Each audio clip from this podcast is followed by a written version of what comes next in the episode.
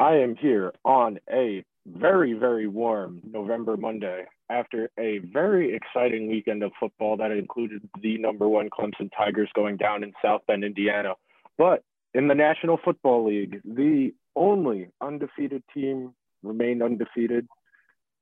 And a two touchdown favorite, those Pittsburgh Steelers got a little bit of a scare from Texas Longhorn legend Garrett Gilbert. Today's very, very Pittsburgh centric episode of the Upper Bowl GM podcast with a good, good friend from Twitter is coming up. But first, got to remind everyone iTunes, Spotify, SoundCloud, Google Play, Stitcher. The YouTube video I'm working on about Daniel Jones is going to be done probably by tomorrow. We got content. I'll have a Rangers blog at some point, probably tomorrow too. It's been a busy Monday. But now that I have everyone's attention, those Pittsburgh Steelers, after being one of the most talented teams for most of this decade, they finally look like they might actually make it to an AFC title game and they could hold their own against who they could potentially play there. For all those years of the triple Bs, all those years of Antonio Brown leading the league in receiving and Le'Veon Bell winning everyone their fantasy leagues, they don't have a ton to show for it results wise.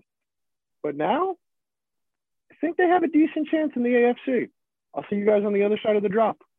So if you had no timeouts here, this would be a point where you'd let them score. If you're down 12 3, you're trying to protect them.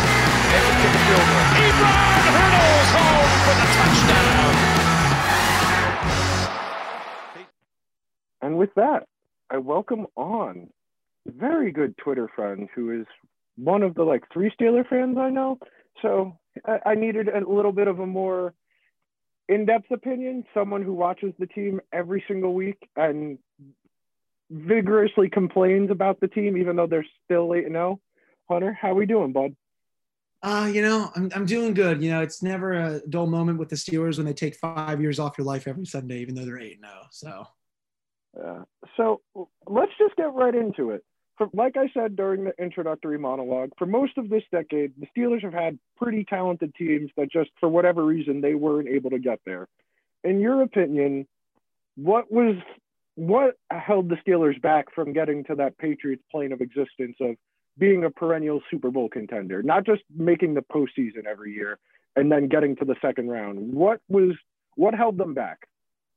It was a multitude of things, really. You know, some people want to blame it all on coaching. You know, I think that was part of it. You know, Mike Tomlin, for some of those years, did not, you know, some of his in game management was not up to par as it usually was. Um, the defense was really bad. Um, you, you, had Ross Cockrell starting at cornerback, Antwon Blake at times. Um, Sean Davis was your starting free safety. Now Minkah Fitzpatrick is obviously there. Uh, and the secondary was just a giant mess. And I mean, that, that year that they should have went to the Super Bowl, I, I was just, I'll never forget that Jesse James play, of course. Um, you know, that was the year, of course, that Shazier went hurt. And you know, if it weren't for him getting hurt that year, I really do think they would have went all the way. But you know, you still have a weak secondary. Then you sign Sean Spence off the street, and it's like that's just not going to work. And then you know you have the Blake Bortles disaster, and he just lights up the defense like he looks like a prime Tom Brady. So, I mean, like I said, the defense. I mean, sometimes the play calling at times with Todd Haley was piss poor. I mean, he, him and Ben obviously did not get along. I mean, you saw story after story each year about them just like just bumping heads. It sounds like just every week. Um, so I mean, it was just a lot of things. You know, like I said, Mike Tomlin. You know, it's a lot of his in-game uh, coaching at times was just very piss poor. But you know, they're eight and zero oh now, and um, they have a rock solid defense. And when the defense, when the offense wants to be consistent, you know, hopefully they can be if Randy Fichtner actually stops coming out uh, being conservative all the time. So, do you think this is a case that the Steelers this year are kind of an addition by subtraction, where they finally got rid of Antonio Brown, Le'Veon moved on, they fine tuned what they needed, and that getting rid of very talented guys to find people who buy more into the whole team thing was helpful? I think so. Yeah. I mean, you know, this team is the best team in the league, I think, at drafting wide receivers. Chase Claypool, who, who, did have a very rough game yesterday, had a few real, very bad drops, which is very uncharacteristic for him. He's a rookie. He's going to continue to improve. and they can just spread the ball out to almost anyone they want. You know, it, it's not just oh Antonio Brown needs the ball, just give it to him. You know, Juju the last three weeks, you know, after being quiet for a lot of the season, he's coming up with some really big catches in key moments. You know, the stats may not be there, but I will die on the hill that he is an elite number two receiver, and you can make an argument that he's probably maybe a number one B wide receiver in this league. He's just he's been great these last few weeks. And then, you know, when Diontae Johnson is on his game, you saw that YAC that he had yesterday. He's he's Dr. Jekyll, Mr. Hyde. They can give it to James Washington, like I said, Chase Claypool. They can move it around, and you know the running backs too. I mean, when James Conner is doing his thing, I know they didn't do it yesterday. He's a top 10 all purpose back in football. I mean, he's not elite, obviously, but I mean, he gets the job done. But yeah, it's just they buy in more as a team. There's no dumb drama out there, or anything like that. And you know, when they have a great defense, and a lot of yesterday didn't look like a great defense. Um, it, they're just it, it makes the team just so much better. And you know, of course, the biggest thing we haven't even talked about yet is Ben Roethlisberger because they don't go anywhere without him. Yeah, for sure. I mean, I was going to get to the whole what happened last year with them, without how piss poor they were without Ben. But the last thing I wanted to broach on this subject was that do you think that they're one of those teams that has a bad habit of playing down to their competition where we don't have to really worry about the Cowboys here? We're two touchdown favorites. We should be able to just go in and roll. Yeah, that that's a that's a staple of the Mike Tomlin era. I mean, a lot of times they would lose these games. You know, you mm-hmm. link back to the Mike Glennon uh, games I think one of them was against the Bears. Uh, that was an overtime loss. And then the Buccaneers won a few couple years before that. He drives them down the field, gets the game-winning touchdown. I think the Bears are like one in six or something. They win with like six seconds left. And then you have the Raiders games a couple years ago. You had the Raiders game in 2009 when Terrell Pryor somehow went off against them. So I mean, I mean, I think also they had the Jets game when Michael Vick was the quarterback. That was, I think, 2013 or something like that. But yeah, they, they do this a lot under Mike Tomlin. But the difference has been these last three, four years, they're winning these games. They're not losing them. I'd rather win ugly than lose playing pretty well. I mean, especially against a bad Cowboys team. And you know, you just with these games, you win the game, you move on. You get another bad team coming to Pittsburgh next week. You've beaten the Bengals 10 games in a row they should wake up for that one. But I mean, the next trap game will be will be the week after, and that's Jacksonville because I mean they're tanking anyway. But it's just yeah, and the recipe was there for that loss yesterday. Bad special teams plays. The defense was not up to par, making Garrett Gilbert look like Tom Brady. Yeah, the offense was just out of sync all game. Randy Fichtner being very conservative, and then when they finally open up the offense, when hint hint Ben Roethlisberger takes over the play calling, it works. So it's just the whole recipe was there for it because that's usually what happens in their trap games. They were just lucky enough that the Cowboys choked the game away and the defense stepped up in the fourth quarter.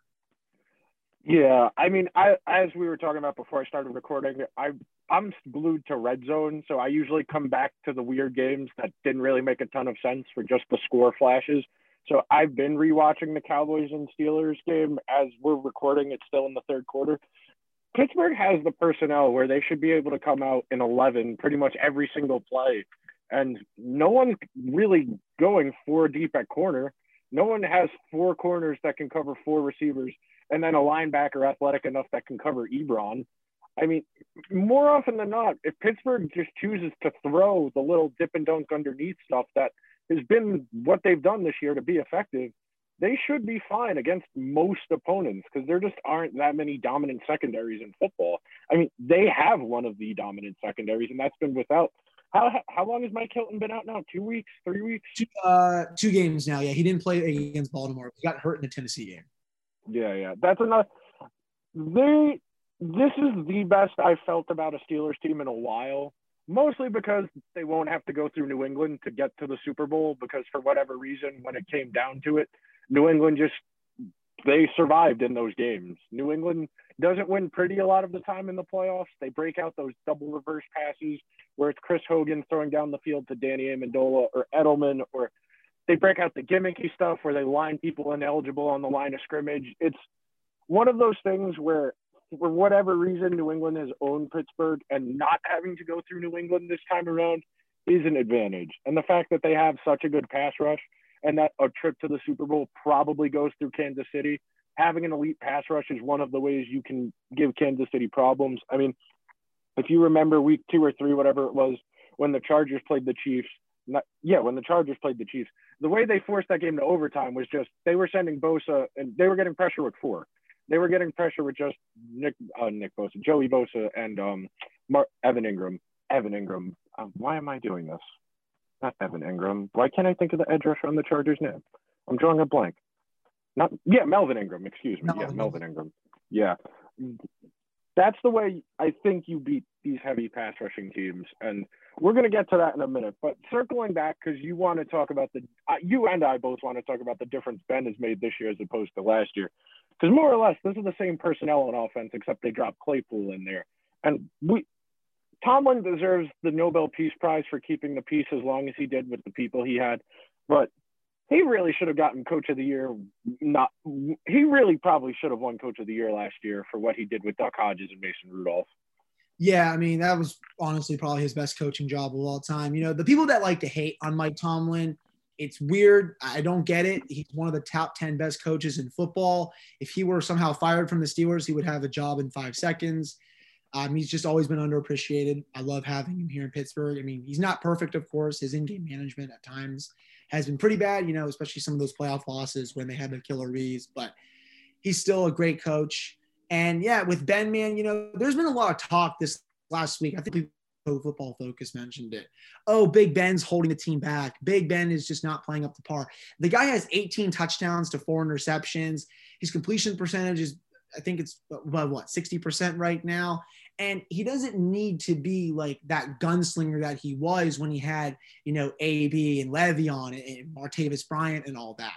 He just needs to be that the Ben that he's playing right right now. He can dink and dunk it down the field. They use the middle of the field really well when they open up the playbook and they don't be conservative.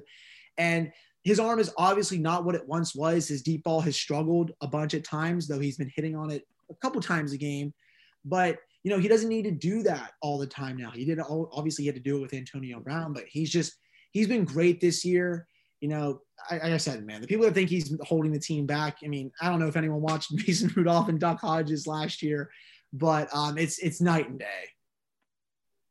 Yeah, I mean, you're talking to someone who took Big Ben in a two QB league, thinking this guy's going to be my solid number two. He's going to be your typical 290, three touchdowns and a pick every single week. And he's giving you more than that. The Steelers are the Steelers are winning a lot of these close games because their defense is turning the ball over and forcing short fields, and then they're scoring points.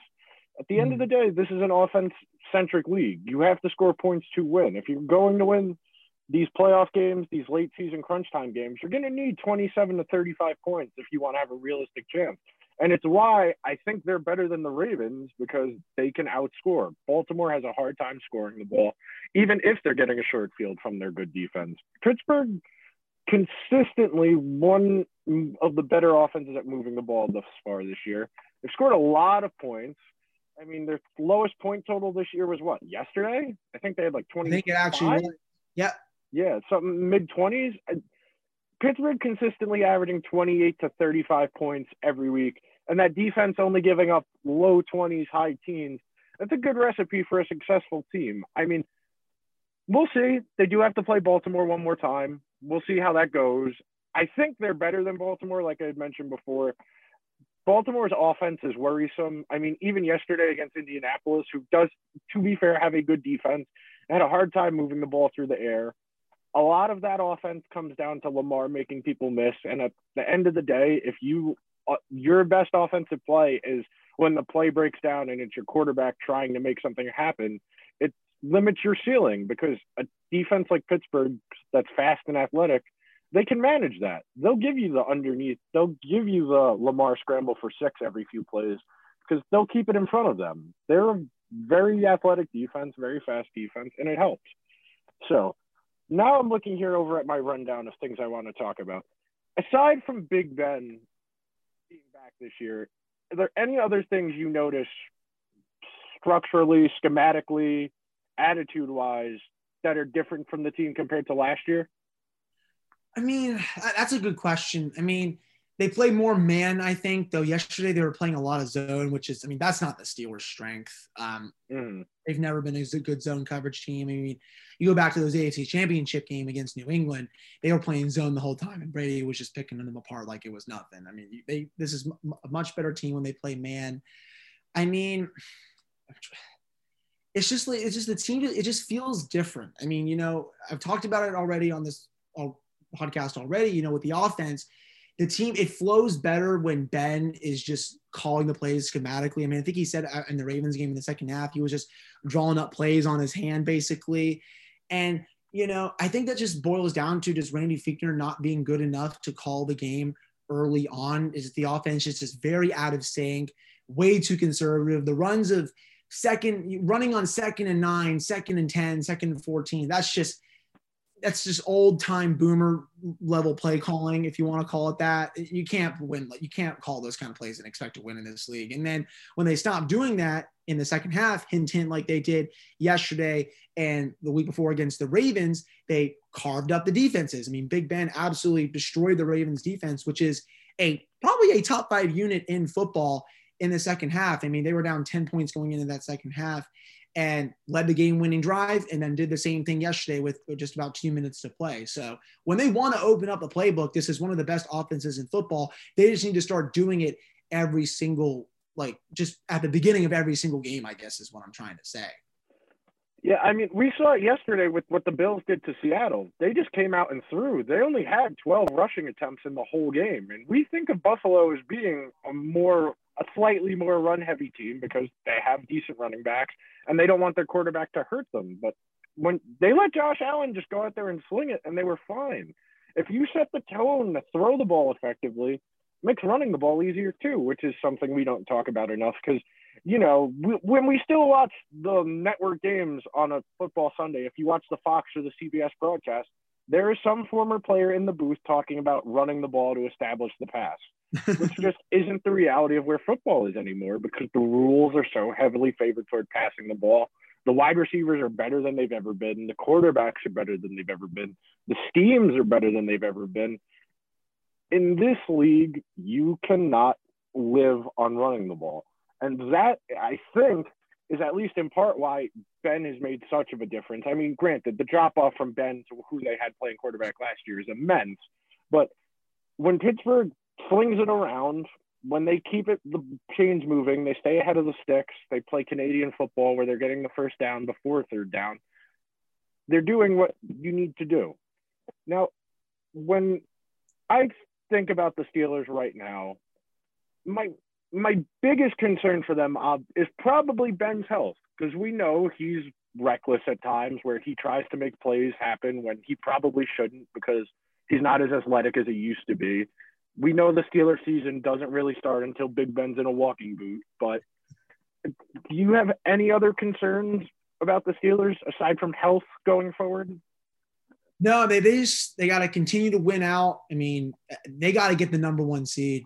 That's my big thing. I mean, if you can get the Chiefs to come to them for the AFC Championship game, if they get there, I'm telling you, they have a really good shot at beating them. You know, it's, it's mm. a different atmosphere if you play them at Heinz Field as opposed to Arrowhead. We all know how loud Arrowhead can be.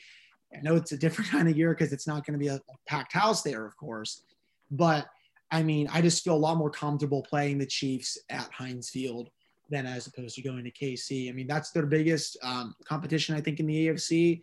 You obviously have the Ravens. They ran all over them in that week before, but they were able to stop Lamar Jackson, who has not played well in those two games against the Steelers. I think he has five total interceptions, three or four fumbles or something like that. They they know how to play against him. It's just stopping their running attack uh, has been a big problem for the Steelers. And then you know you have the other teams. I mean Tennessee they already beat. I, I still think Tennessee is good though. Buffalo, I don't really know what to make of the Bills. I mean, I like Josh Allen, but at times he just is out there, look just chucking up prayer after prayer. But I mean, that's good. they're going to play them um, in a few weeks on Sunday Night Football. That's going to be a really good game to watch. But I mean, we all know the big key. Also, you know, Big Ben needs to stay healthy. I mean, they're not going anywhere without him. They, the defense needs to keep playing the way they're playing. They got to continue to play splash, continue to make splash plays. Minkah Fitzpatrick, I can't say enough about him. There were some Steelers fans that were kind of just going at him early on in the season. It's, it's just like, well, why isn't he making enough splash plays? Well, it's like, well, the defenses just don't target him anymore. And then, as you've seen the last couple weeks, when he is targeted, he's just not giving anything up. He sealed the last two games in the final seconds with a pass breakup. So, I mean, those are the big things going forward. They have two games coming up that are that should be wins. They should be 10 and 0 going into their Thanksgiving night game against Baltimore. But, you know, again, these are trap games. They could very well play down to their competition. Luckily, this game against the Bengals is at home, and then they've won 13 of their last 14 against Cincinnati. So it's going to be an interesting end of the season. But I think right now I expect them at least to get to the AFC championship game. I think that's realistically about where I have them pegged as well. I still think Kansas City is your incumbent until someone knocks them off in a playoff game, just because we saw yesterday they did not play well against Carolina, but there really wasn't any doubt that they were going to win that game eventually, which is something that I think we can start to say about the Steelers because of the way they beat Tennessee, because of the way they rallied back against Dallas yesterday, that they're starting to trend in the direction of, all right, yeah, they're down. They've got time though. We'll see how it goes down to the end. I think that's realistically the sign of a team you genuinely believe in is that no matter how big the deficit is, you realistically feel like there's a chance they can come back. Like yesterday in the Seattle Buffalo game, I was still pretty convinced Seattle was going to come back and win that game late in the third quarter when it was still a two possession game. I feel that way about Pittsburgh. I feel that way about Kansas City. I feel that way about Seattle. I don't feel that way about anyone really in the NFC aside from Seattle. I'll do a more wide open, non team centric episode of the podcast, probably going into Friday, going into the football weekend, but the AFC looks significantly better than the NFC, at yeah. least to me. Yeah, the AFC I think is deeper than the NFC. I mean, you, we really don't know who's going to come out in either conference. Usually, you know, when of course Brady was on the Patriots, it was like, oh well, who's just going to go play the Patriots in the Super Bowl? And then of course Mahomes comes in and takes that over. So, I mean, yeah, I agree. I think you know, the AFC, Kansas City, Pittsburgh, Buffalo, Baltimore, Tennessee. I mean, those are five teams deep right there. I mean, the Dolphins might get in. I mean, the Tua looks awesome down there. The Browns might squeak into a wild card spot, though I'm a little bit skeptical with their OBJ injury. But then, you know, the NFC, I don't know if I trust Seattle's defense. They looked pretty bad yesterday. They, they looked bad all year. It's just that Russell Wilson has just been a god amongst men. Green Bay, I'm not sure. I mean, Aaron Rodgers is great, but how good is their defense? I mean, you may have all, I mean, the NFC, more teams in the NFC West. Arizona's good. The Rams, it looks like, are making a comeback after a down year last year. Um, I don't think the Bears are any good. They started out the season pretty hot. But yeah, I think overall, um, the AFC is it's deeper than the NFC. So opening up the conversation a little bit more, looking towards the long-term future of the Steelers. They've got a relatively young core, but obviously problem going forward will be replacing Roethlisberger. You don't know how many more years you're going to get out of him.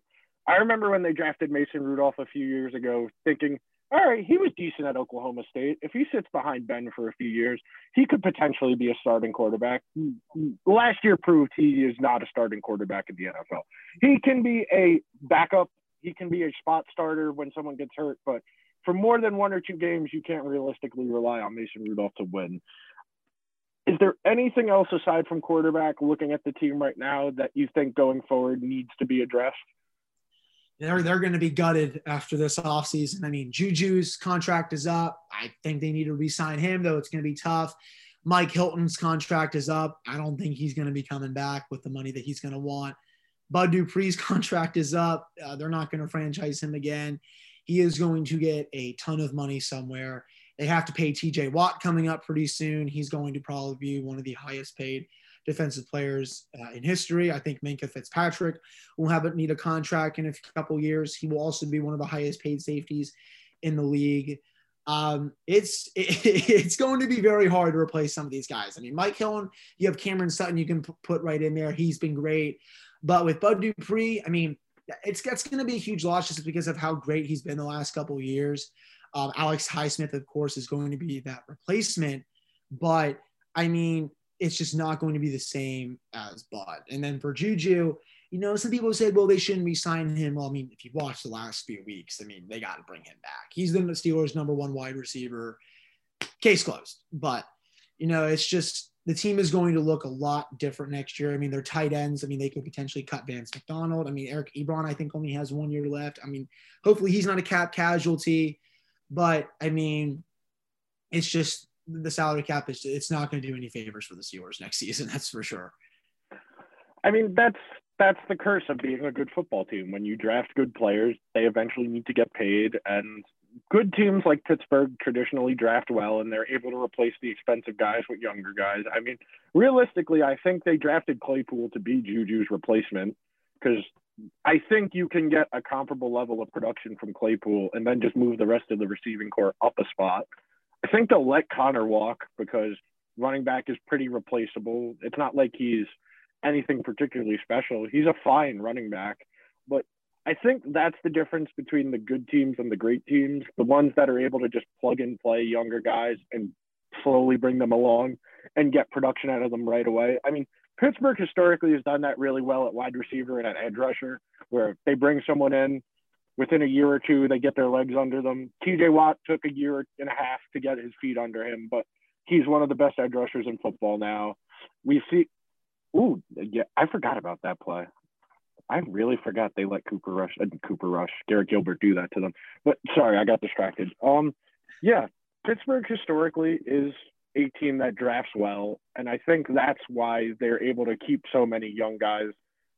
Like you were saying, they're going to lose a lot of good players because you know they drafted good players, or they were able to get young guys and and excuse me, not young guys, free agents, or trade for a guy like Minkah who's very good and put them into it. It's a fragile balance to try and make everything work all at once because you have to be able to be competitive when your young guys are on their rookie contracts. That's the key to being good in the NFL. I mean, Kansas City was able to put it together on Mahomes' first deal, give him a good team, and then paid him up front because they knew he's the best quarterback in the league. We're gonna have to see what Pittsburgh does going forward do they with their do they have their first round pick this year? Uh, this coming year, yes, they will. Yeah, because they traded what one and one for Minkah. Yeah, one, one first rounder for Minkah. That was he, he was their first round pick. yeah. Draft. Yeah. So we got to see what they do. I mean, it's not out of the question that they use a high pick to take a quarterback this year. I mean, there's five guys who could potentially go in the first round this year, and that's even if Ben says he wants to come back for the following year, which I assuming he does. Do you think he's good for at least one more season? Do you think he's your starting quarterback opening day 2021? Yeah, he said he's going to honor his contract and play out the rest of his contract, which I believe has, oh man, um, I think it's two years left. So that sounds right. That sounds right. Wants to play a couple more years for the Steelers, and then see where his body's at, and if he wants to call it a career, he'll call it a career. But yeah, I would expect him to start next season and potentially the season after that. Yeah, I mean, does anyone in the draft class of that's not Trevor Lawrence, Justin Fields, or Trey Lance jump out at you? I know. I don't know how much BYU football you've watched. I don't know how much Florida you've watched, but Trask looks decent. I can't. Why can't I think of Mormon Manziel's name? Why can't I think of that guy's actual name? hang on, hang on. I know this is terrible radio. Hang on, hang on. BYU kid's not bad. I haven't watched a lot of him, but from the stuff I've seen, he's looked pretty good in the Florida. Zach Wilson, yes. Sorry to Zach Wilson. I, I won a nice bit of money betting on you on Friday Night Football last week against Boise State. Thank you, Zach Wilson. I like what I see from him. He's got a very Russell Wilson toolbox. He's comfortable moving around. He's got a strong arm. He directs traffic down the field mid play like Russell Wilson does. He's taller than Russell Wilson, which I'm sure talent evaluators will like. But yeah. And any other glaring problems with the way the team is set up? I know they're going to probably lose one, if not two guys, but going forward, you feel relatively confident in the way the team is set up that they'll be able to draft guys or sign guys to fill in the holes? Yeah, I definitely think that. I mean, you know, with Bud walking, they'll put Alex Highsmith next to TJ with Mike Hilton leaving. They'll put Cameron Sutton there. And then, you know, they'll have to figure out what they want to do with Juju. You know, if they if he they let him walk, they'll go out and draft someone. That's just what they've been doing for since the, honestly the beginning of time because they're just the best draft team drafting wide receivers. But you know, they always build their team through the draft. The Steelers have never believed in going out into free agency and winning free agency, as they like to call it. I mean, they'll go out and dip their toes into it, you know, with Joe Haden and Steven Nelson because that was actually needed. They're they are terrible at drafting cornerbacks, and they always have been. So, I mean, I'm glad I trust Kevin Colbert a lot more with that. But you know, I trust him with everything else through the draft but you know, this will still be a competitive team next season and the season after that, as long as Big Ben is healthy, because they still do have a lot of good pieces. The last thing I wanted to talk to you about was your confidence level with the team's talent evaluation, because in football, especially, there are teams that just have really bad blind spots when it comes to evaluating talent. I mean, the Giants are really bad at it. The Patriots are really bad at it with wide receivers. The Jets are bad at uh, bad at it with pretty much everything. How do you feel about the Steelers' talent evaluation process? Because, like we've been saying, they draft very well, but they do miss on corners. How do you feel wholesale about their talent evaluation as a front office? It's mostly pretty good. I mean, wide receivers, we know, like I, have talked about that 500 times. Slam dunk. Running back, that's been mostly a slam dunk. I mean, James Conner was a great pick. Obviously, they picked Le'Veon Bell. I mean, that was honestly one of the best picks I've ever seen them have. Quarterback, I mean, eh, you know, Mason Rudolph is that's who he is. I mean, I don't think anyone expected him to be a competent backup. People thought he was going to be a starter. Him win some, you lose some with that. Offensive line, I mean, they they look like they have some studs, and you know, Okafor, you know, Feiler, They got Villanueva. I mean, he's had a great year. A lot of people like to pick on Villanueva um, for other kind of takes that aren't related to football, which I won't discuss on here. But you know, he has been very solid overall. Um, so their offensive line is great. Defensive line's been good. I mean, Stephon Tuitt came hit, Cam Heyward are just just great picks. Tyson Alualu, no one really knew who he was up until this year, but he's a key component of that defense. They're really great at evaluating defensive line play. Isaiah Buggs uh, is great. Um, this, I don't know that number 99 guy that's on the team. You know, it looks like Brett Keisel reincarnated, kind of the Mondo. Brett Keisel. He looks like uh, that guy looks like he's in like Lynyrd Skynyrd or something like that. But um, linebacker, I mean, that's mostly been pretty good too. I mean, Devin, yeah. the fact that they got it that aggressive for him shows that they knew that Shazier wasn't going to come back. So they were like, we got to replace this right now. I mean, that, there were times though, you know, they were signing players like Sean Spence and then they were putting players in like Jarvis Jones. And, you know, they learned from those mistakes. Vince Williams, they stuck with him. He's been outstanding. They also trusted Bud Dupree a lot more. I mean, his first few years in the league, he wasn't that good but you know they trusted him with the system and he's been outstanding the last couple of years. And always it's been the secondary. That's their biggest misses. You know justin Layne they had that whole artie burns fiasco. That was one of the worst first round picks i think kevin colbert has ever made. They signed Antwon blake ross cockrell. They held on to ike taylor for way too long but something inside them clicked and they're like you know what if we're not going to draft these guys well let's go out and sign them or trade for them they traded for minkah they drafted Terrell Edmunds a little bit, a little too high from my alma, alma mater. That's of course that's Virginia Tech, but he's played better this year.